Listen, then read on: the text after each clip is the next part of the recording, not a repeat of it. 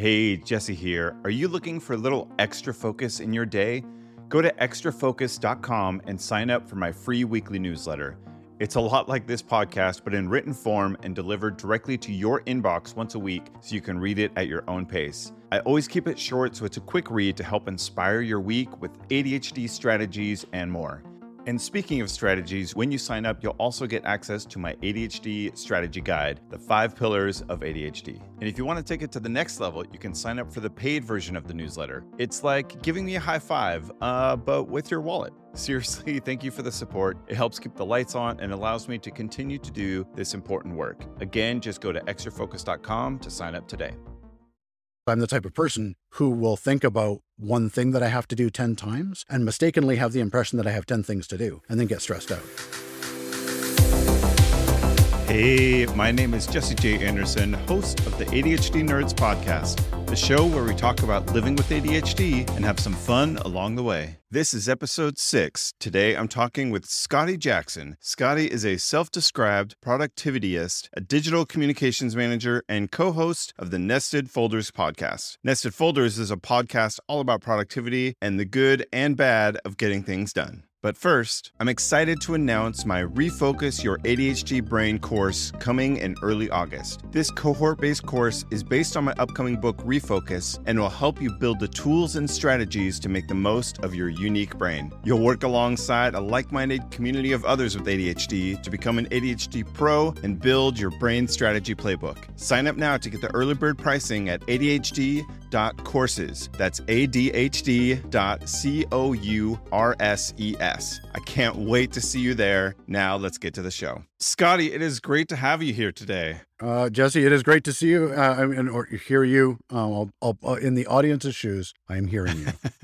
uh, it's fantastic to connect. Awesome. Well, I've been a fan of your podcast, Nested Folders, uh, for a while now. And then I reached out to you, or you reached out to me. I don't remember. We connected sometime last year, and it's been great to kind of get to know each other since then. And uh, yeah, I'd love to start though and find out about your origin story with ADHD. When did you first start to think maybe you had it? Did you get diagnosed? What did that all kind of look like growing up? I mean, I, I probably told some jokes like the old uh, ha ha ha, my ADHD brain, ha ha uh, like throughout throughout um, my life, but it didn't occur to me in, in any kind of real concrete form until, you know, I started seeing a psychologist in late 2019 because I had a, like an out of nowhere sort of, well, I thought out of nowhere anyway, panic attack. Mm-hmm. And it was something I hadn't experienced before. Mm, you know, even in my first meeting with her, uh, I sat down, started talking about all the things that, you know, uh, are going on in my life and, you know, all the things that may have contributed to this. And then as, you know, we're, we're talking at the end, I said, you know, and I kind of wouldn't be surprised if it turns out I have ADHD. And she said, well,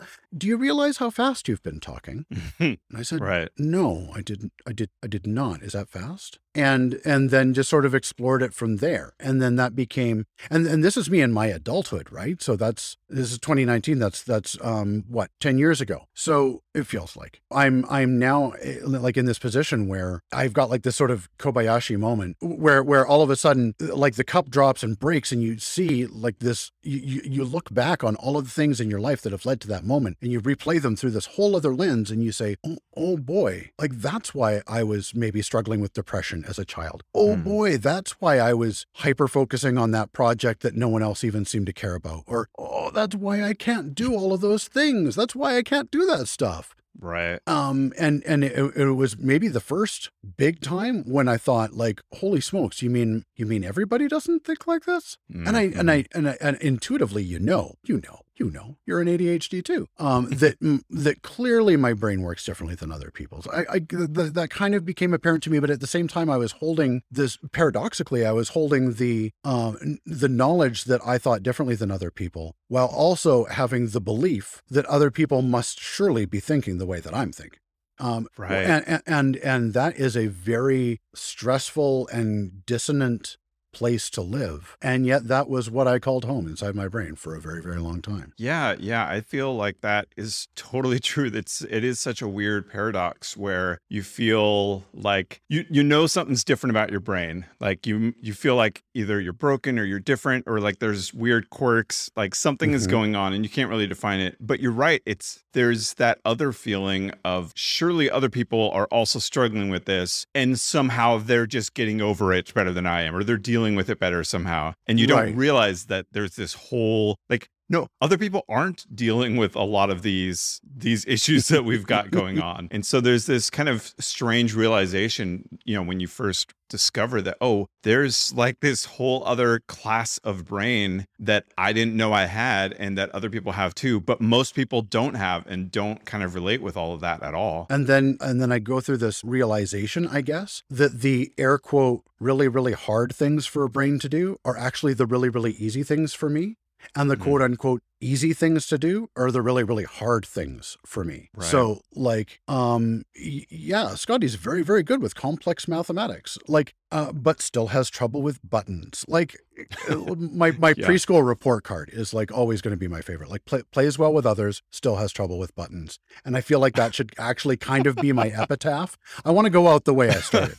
But but Right. thematically that's that's kind of true, right? Like I can I can see complex patterns and I can figure out weird relationships and creative connections between things that other people don't see. But oh my god, try and get me to like file my admin report. Oh, Mhm. that's going to take me a month of agony and it's and it's going to hurt inside and out. It is going to truly hurt because for whatever reason, like filling in the blanks, I, I, I know where the blank is. I know what has to go into the blank, but actually getting myself to do that is incredibly hard. Yeah, it's torture. Yeah. Honestly, honestly. Yeah, I, I recently discovered uh, an old uh, box in uh, in the attic that had my name on it and a bunch of old, you know, old school papers and stuff. And I found some of my old report cards in there, and oh man, it was it was quite, you know, with the knowledge of my ADHD, like going Oh, back boy. through, it's just like so obvious. Like every single one of them talking about, you know, it's like he's not reaching his true potential and doesn't do his homework. And this project was amazing that he did, but then he just didn't do these other ones at all. Oh, wow. There's so much of that. And then the other stuff like that is common, the like, yeah, joy to have in class, gets along with others, really funny, and all those sorts of things kind of coming along with it. And just like somehow they knew there were that I had this great potential and I wasn't reaching it, but they didn't really have any advice for me how I could actually get there.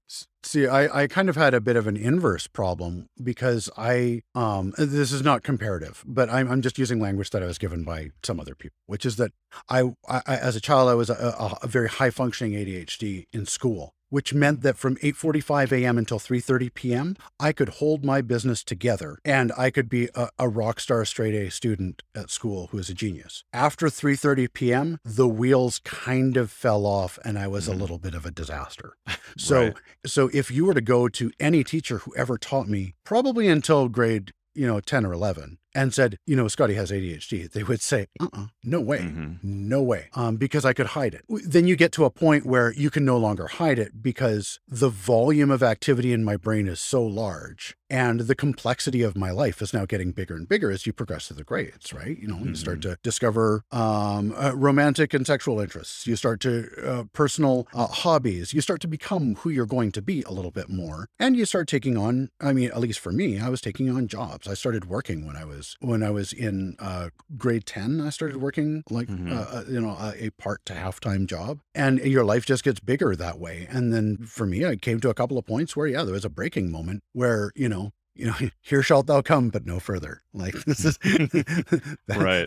This is this is the end of the line, pal. You don't get any more stuff in the shopping cart. It is full. And so so there's there's that bit, which is that like I could I could hide it for a period of time, or at least or manage it, or whatever whatever you want to call that. But then in my adulthood, after I got my diagnosis, you know, I, I started, you know, I, I started sort of play testing, talking about it a little bit more and more, you know, outside my family. And I went to an associate of mine at work, uh, who I'm very close with and who I admire very much. Uh, his, his work is fantastic, and we're we're really close. And I said, so I, you know, I need to tell you, um, you know, I've been going through this process, and I've been diagnosed with ADHD. Pause. Well, yeah.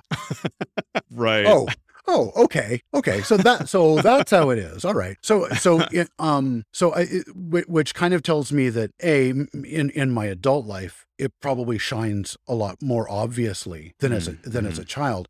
But I think that that's also because in my adult life, I am probably harnessing it a lot more and using it as my superpower. Um, but I mean, like every force has a light side and a dark side, right? So I Right. mean, like you you can't uh, you, you can't go uh, you know full tilt or you run out of uh, uh, nitrous at some point. Vin Diesel said that. Right, exactly. So uh, so uh, to me, what what I was like having a hard time coming to, maybe coming to grips with at first um, was seen by those around me as like perfectly natural and possibly mm-hmm. even patently obvious. So Right, right. and so now I'm the last person to know. And thanks a lot, friends. Maybe you should have said something. Yeah, I had a, that kind of similar experience where once I knew there was some people that didn't know at all, but there was others I talked to, and they're yeah, they were like, well, yeah, it's like seems obvious. Like, Well- you, you, well, yeah, you not know that's another like that's my everyone's catchphrase. well, yeah, right, right. Yeah, and you talked about like it not showing up in school, like when you were a kid and stuff. And I've mm-hmm. heard of others having that experience too, where they kind of like they learn to mask it in certain environments. So they they seem like I don't know. Some people think to like say that high functioning is kind of a problematic way to say it, but whatever it is, it's like where those symptoms aren't showing up, and you're kind of just disappearing in the crowd of school and not being you're you're not being that typical, you know, stereotypical like problem child that jumps that's running all over the place and not doing anything and getting into trouble. And that is, you know, that that boy is usually the one that gets that label ADHD young, whereas other people that aren't so obvious and or hype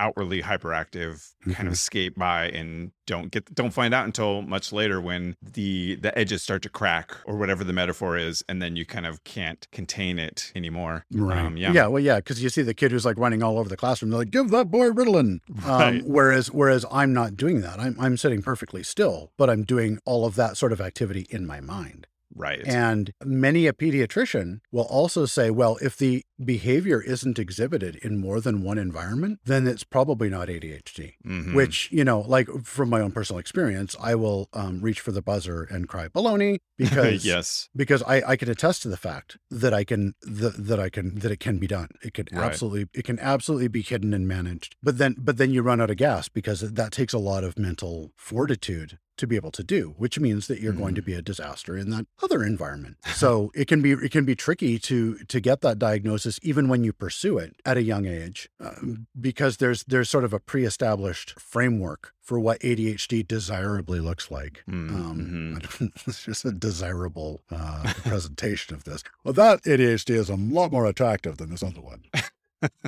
But but that becomes problematic. It becomes hard to diagnose. So I mean, you know, advocacy is is key, and keep exploring and keep keep mapping and and and pursue working with you know whatever medical professionals around you you have access to. Yeah, yeah, I I definitely hear that a lot where people again similar to you like having that history as a child where they felt it but they covered it up at school and then having trouble later when they're seeing their their doctor or whoever trying to get their official diagnosis and not being able to provide these examples. I'm like well I didn't do that as a kid in school because I kept it in and so I don't have the example that the doctor's looking for to say like here's another environment kind of like what you were saying. Mhm. um, and then people struggle to get that diagnosis because of it. It's not an easy problem to solve but it's definitely a problem. The diagnose it, it's just so hard to get diagnosed especially for people that are you know underprivileged. There's a lot of privilege that goes along with being able to be successfully diagnosed. I get I get that. I'm very grateful for the amount of medical support that I've been able to Mhm. um, access because uh, w- without it, I, I mean, I- I wouldn't be able to have this conversation properly at all. Right, right. Yeah. So back to like when you got diagnosed, which uh, was just a couple of years ago. How? Mhm. So you're you have this podcast where you talk about like getting things done and that whole methodology. And I know you're a you know an internet old hat like I am. Like back in the days of Merlin Mann, Forty Three Folders, and like back when David Allen's book Getting Things Done first came out. Mhm. And how, so finding out about your ADHD, how did that affect what it was like kind of applying those common productivity, you know, axioms to your life? It made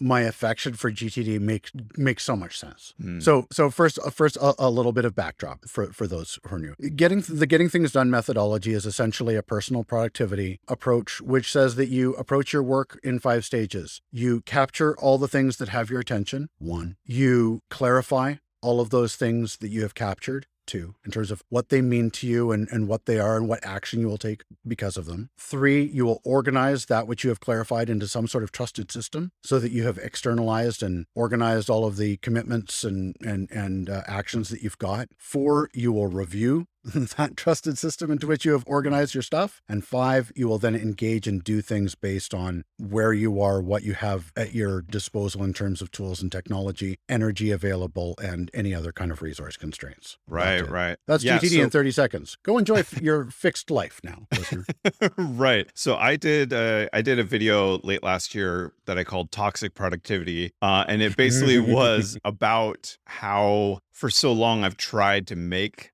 like that system work for me and other kind of productivity system you know you listen to the productivity gurus or whatever you want to call them and then you hear their advice mm-hmm. and you're like oh that's like you said that's the solution. That's going to fix everything for me. And then you go to try to apply it and uh, for me, like the review in GTD, like I, I, I think I've done a weekly review like once, and the all the years that I've tried to make it happen, it just never really comes together for me. So yeah, what what parts of GTD have worked for you? You know, because you're you're really in it, and like Mhm. what what's the stuff that you just sort of like throw to the side that doesn't work with your brain, and yeah, how do you make that uh, manage that and make it work? I mean, those thematic five steps work, but more as like guiding spiritual themes than actually like a, a workable process. So thematically, uh, so what I really truly adopt and what I really swear by is my own kind of implementation of, of bullet journal method. If you're not familiar Mm. with bullet journal method, g- go check it out. Uh, it's fantastic work. Uh, Ryder, Yep. Ryder Carroll, uh, also ADHD uh, up top. Uh, yeah, yeah. Well, I'll I'll put a link to all that stuff with the bullet journal. Th- that's fantastic. Um, get him on your show. Can I meet him too? Um, he sounds like a delightful guy. Uh, that really works for me because what that means is that I am capturing in in in GTD parlance. Now I am capturing because everything is just rapid logging, right? As it comes up, a thing is happening. Oh, here's an idea that I had. Write it down. Here's a uh, here's an action I need to take. Write it down. Here's a here's a thing I need an event I need to think think about and write it down. Cool. So I've just got like this sort of thought stream, and then you know on a on a regular basis, I will go back and clarify GTD, like, have I written down this action in a way that when I read it tomorrow, it's going to make any sense, right? Mhm. Like, call Bill 48. Cool. Who's who's Bill? Right. What is the 48? Um, my favorite sort of touchstone moment was was that um, I I wrote down uh, the word once uh, on an index card and put it in my inbox. Uh-huh. So when you look at that five days later, it took me so long. I mean, I'm really glad that I deciphered what I meant because it was in reference to the movie once Mm. that I really wanted to see because someone mentioned it somewhere, uh, and I thought that it would be really good. And I'm glad I watched it because it was really good. I loved it. Um, Mhm. But it it took an awful lot of work to decipher what on earth once meant later. So yeah, I, I I- I find that I have I have so much faith in future Jesse that's he, that he's always going to know Oh. exactly what I'm thinking in That's the right. that's right. I care about this so much right now. Certainly, I will always care about it. Mhm. um, because why wouldn't I always care about it? um, yeah, okay, so I'm bullet journaling, that's capturing. I'm going back and I'm clarifying so that there's a sense of future me. And I'm also, because I'm kind of doing this digitally, using tags uh, that will help me organize things later so that, you know, if there are things that relate to my boss or a particular project, whatever, I can drop in little, little tags. That's my organizing. Reviewing, yeah, I'm basically looking for anything that doesn't have a check mark next to it, but that looks like an action. Mhm. Um, and then I am doing based on based on that. So I am not using like a GTD inbox and then picking everything up and then clarifying it and then filing it and organizing it. I am not following that methodology in terms of practical work steps, but I am following it as an internal process to say, am I capturing things? Are they clarified enough that I will understand what they mean? Have I signified them in some way that they are organized even if it's like putting an icon next to them like to me that that's organized because now i can just Mhm. look for everything with that icon all the things that i need to look at together i can find that's what organize is and then Right. and then and then review means yeah am i looking back at stuff and not letting things fall by the wayside uh, and then and then am i actually doing that which i said i would do so Mhm. so yes, I follow GTD as a as a methodology. I do not follow it as a practice or or process because I can't keep up and my my my brain won't let me. However, I will say that um, it was in in 2005 I got my very first Mac. Came preloaded with with OmniOutliner on it. Mm. Uh, in 2006, someone gave me the GTD book as a gift. And so then it wasn't very long until I discovered Ethan Schoonover's work. I sure hope I pronounced his name correctly, uh, who created these scripts for OmniOutliner called Kinkless GTD or, or KGTD for short. That product was so cool that Omni basically bought it and turned it into OmniFocus.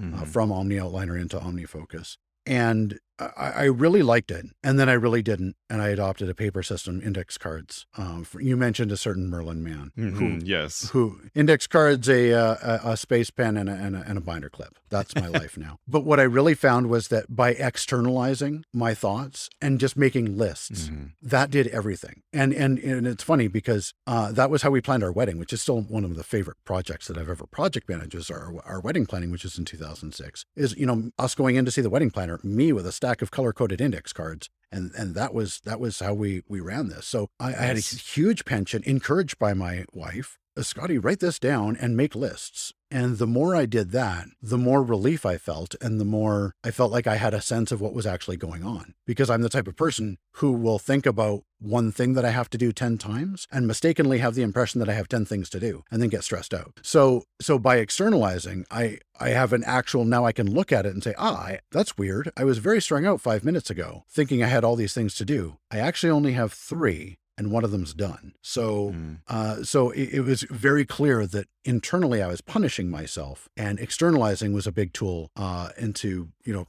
giving myself relief. So, eh, so GTD in that regard was was you know like a lifesaver. I don't think there's anything that could have gotten me from 2005 to 2019 more so than GTD did, mm. uh, and then from 2019 to present, uh, the diagnosis and and the right. the clarified sense of oh, I am this way because, and which which gives me a lot more context for uh, how to solve for special moments that I endure in in my life. Yeah, I find that that whole externalizing your brain is so important. Like I said before, I my instinct is to trust future me or or even just to trust my own memory. Like I I always think my memory is better than it is. Even though I've I've seen the studies on ADHD that show the, you know, deficits in working memory and stuff like that. But mm-hmm. in the mm-hmm. moment I still like I find myself believing like I I know there's a problem with my memory, but I'm probably going to remember these because I think it's really important. Um, and so trying to like get to that default of maybe I should just write it down anyway. Mm-hmm. And that really, yeah, getting it out of my brain really helps. Those visual tools like whiteboards, index cards. I have, yeah. I don't know, I probably have like 300 index cards on my desk. They're not super organized, but I know that they're there and I know but they're the there. things. But they're, they're there. there. And yep. yeah. so yep. I find those external tools uh, so helpful for, uh, yeah, making that sort of stuff stuff get done. Um, so speaking of your diagnosis, eh, you know, a couple years ago, did that change a lot of your like perspective on your systems and how you were doing things? Like did you adapt new things or did it just sort of give a general understanding of why you had already made those changes? More the latter. I'd say i'd say it gave a lot more context as to why. Mm. uh, it, it, but it really allowed me to go back and revisit a lot of like was there watershed moments in my life? And go like oh my god that's right. what was happening. Um, so that was that was really cool. And you, you, know, you and I were talking a little bit earlier. Like, I mean, the symptoms are the symptoms, and the way I am is the way I am. Diagnosis or not, I, I still, I the diagnosis changes nothing except that it lets me know where I am in relation to the rest of the universe. So mm. I still have all the same symptoms. That's cool. But now I have a much better sense of what I can do with that, what I shouldn't do with that, and what I should maybe think about changing about that. And that was really empowering. Um, I mean, I mean, so is medication. Right. big, big, big, ups to big pharma. Uh, I, that that that changed a lot of things because mm. um, I, I the the metaphor that I used a lot was that I would ha- be able to generate a million ideas that were like red balloons with greasy strings, mm. and I could not hang on to a single one. Mm, right. And so I can I could generate it and I could experience it for a moment but I couldn't like stay with it long enough to carry through with the work that I would have to do about that or the decisions that I would have to make about that. And and in trying to hang on to one and letting it go, I'm instantly g- grabbing for another one mm-hmm. and not. And then all of a sudden, it's like uh, some weird version of like that old black and white movie Metropolis and like people running around manipulating clocks in order to keep time. And it, it felt so, um, everything just felt kind of futile. Mm-hmm. And because because of sheer volume. Like I, I, can manage my internal ADHD to a point, but then there's a comedian, can't remember, I'll have to look this up, who had four kids. And it says, What is it like to have four kids? And he says, Imagine you're drowning and then someone hands you a baby. Yeah. It's it's kind of like that, right? Like I, I can manage my thoughts to a point, but now insert increasingly complex levels of responsibility at work. Oh, and three children who are aging into different ages and stages of their life. And how about right. a, and how about some hobbies? You know what? Start a podcast. How about some side gigs? And how about like and then Hey, no need to call me out. no, no, no. I mean, I, I, this is this is my own lived experience. Um, you can do you on your monologue show um, but yeah, and then and then it's again, here shalt thou come, but no further. So now I so now I know kind of what to do about that. I know what I'm when I'm getting close to full. I know how to manage it. So now I can see it coming. Mm-hmm. Um, and I've got m- meds that degrease the uh, balloon strings so I can hang on to it. And I can also, you know, choose which ones I hang on to a little bit more um, and choose which ones I let go of. So I feel like I have a lot more internal agency um, and I feel like I have a lot more external agency as well because I know what I'm working with, right? Um, it, when, when you know what materials you have at hand, you know what you can and cannot build. I suppose. But no, but but, but truly, I, th- I think that that has been the biggest difference. Is it didn't mm. it didn't change who I am or what I am, uh, but it gave me um, some belts and braces to help me navigate my own self. Awesome. So let's talk about some shiny objects. And this is a time of the show just to mm. talk about something that has grabbed your interest lately, something you want to share that maybe other people you think will enjoy. So, yeah, what's your shiny object of uh, this week? I hope so. I hope so. I, I, I'm a Lego enthusiast, is what I am. And Lego has a series of sets that are called Botanical. And I have the Lego Bonsai Tree, and I have the Lego Birds of Paradise, these are like they they look they look kind of like plants. They look kind of like trees. They're adorable. And I today I just pre-ordered the Lego Orchid set and the Lego Succulents set. And uh, these are like the perfect things to adorn my desk. My wife and I have this running gag of like, you have enough plants because she never has enough plants. There are so many plants upstairs, Jesse.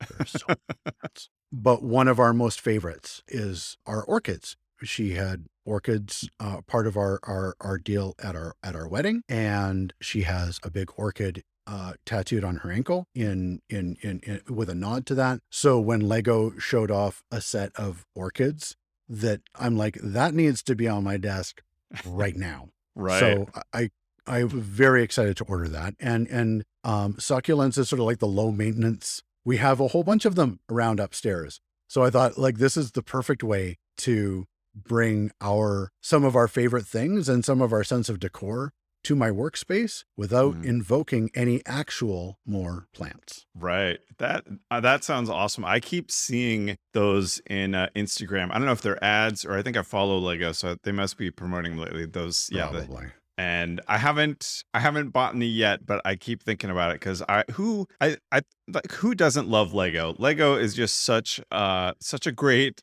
great brand toy. Like I I'll be I'll be 80 years old and still want to be building something in Lego. It's just so much fun. There's some there's something so satisfying about it. And the oh, way oh, totally. the way they add all I think my favorite part is all the little like Easter eggs when you're building like, oh, this thing that I'm building right here, it's going to be hidden when I'm done. Like you aren't going to be able to look at the thing and know that the engine inside this Star Wars ship looks this way, but I built it and so I know that inside you know this Yeah, I know it's there and oh, I love I love those little like delightful secrets like that. Um, so for my shiny object, I'm going to talk about. Last year, I got the Remarkable tablet. Um, I don't know if you've seen this before, but it. I, I think you know that I have like a long-standing envy of your Remarkable tablet.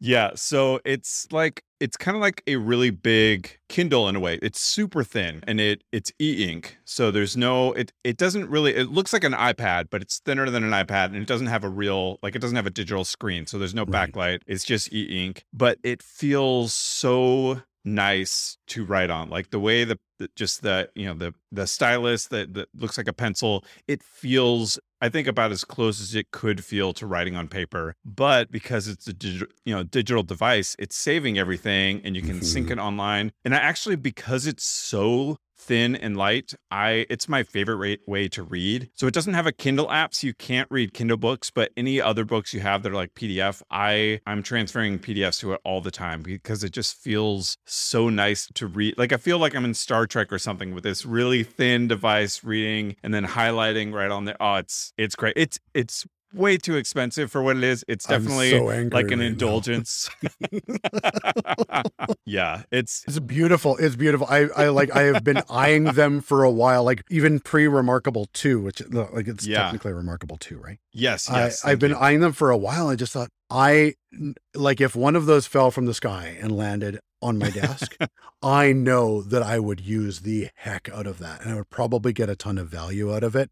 I Mhm. can I can't I can't bring myself to do it. It's just it's that's a that's a that's that's a wonderful that's a wonderful gift to self. I'm glad I'm glad you're able to get over the hump. I went through that with my headphones though. Says the guy sitting Mm. here wearing AirPods Max, right? Like I right, I- right. I agonized over that for so long because they're so expensive. It's so dumb. But I but in trying to find a headphone that I would be like super happy with that did noise canceling and transparency and all those sorts of things, hmm I'm I, I, like the amount of research and like comparing I was doing. I'm like, you know what? You know, just forget it. I don't want to think about it anymore. I'm buying my way out of having to think about it anymore. And Right. I am th- so that like second shiny thing. Th- th- I, I spend all day in these because I I, I um, telecommute. I am in I'm in you know webcam and and uh, audio meetings all day long. Uh, and I love them and they're comfortable. And I have like left the house and gotten into the car still wearing them because Hmm. uh, because I forget and they're comfy and the transparency mode is just that good. Mm-hmm. Um, yeah, I'm. so- That's I. I'm jealous of those. I've I've added them to my cart a couple of times, and then remembered that the conversation I'd have to have with my wife when that showed Mhm. up, and so I ha- I haven't pulled the trigger. Um, thankfully for my marriage, but it's something I've definitely considered uh, several times because yeah, I'm uh, jealous of those as well. I do have I do have the the little AirPods, and I, the yeah the transparency mode is great in Oh, that those yeah. as well. So I really Yep. love being able to kind of listen to stuff, but still, you know, hear the kids or whatever is going on around me, and so I don't I don't miss stuff. Um, but yeah, and then I can turn turn them off with the silence mode, uh, which is great. I actually used them to find my kid one time. um, Really? because in, in accessibility settings on my iPhone, I didn't know this until I like did a little search while I was at the park and I completely lost sight of where he was. Hmm. Um, in accessibility settings, you can like turn up the volume and use them as like quasi hearing aids. So I like oh. because like there was like no one in the park. So i just like cranked the volume and i was able to like find them. They were uh, like 100 meters away which in american is like 300 feet uh away like in hit in, like in a in a low grove of trees. Hmm um and and thanks to like the overlisting um feature i was able to like locate him and uh, Wow. quickly turn down the volume so that he no one accidentally like screamed and blew my eardrums apart right, right. Wow, that's awesome. Cool. Well, thank you so much uh, for being on the show. It was uh, great to great to chat with you today. Uh, where can people go to follow the things that you're doing? Uh, the things that we, uh, we mentioned the Nested Folders podcast, you can find that at nestedfolderspodcast.com. That's uh, co hosted by myself and Rosemary Orchard, who is absolutely delightful. And then you can find me at heyscottyj.com on the internet or by the same name at heyscottyj on Twitter, which is where I'm more reliably found. Awesome. And we'll have uh, links to all those in the show notes. This was awesome. Thank you uh, so much for being here. Thanks so much for having me, Jesse. It's, it's a delight as always. That's our show. Thank you so much for listening. I especially want to thank our VIP patrons Eric Tompkins, Luce Carter, Richard Stevens, Todd Barnett, and Dan Ott. It helps me do this show and the other work I do, so thank you so much for the support. If you want to support the show, you can go to patreon.com slash Jesse J. That's J-E-S-S-E-J. You can always support the show for free by leaving a review in Apple Podcasts or Spotify or the podcast player of your choice. Full show notes and transcripts are available at ADHDnerds.com.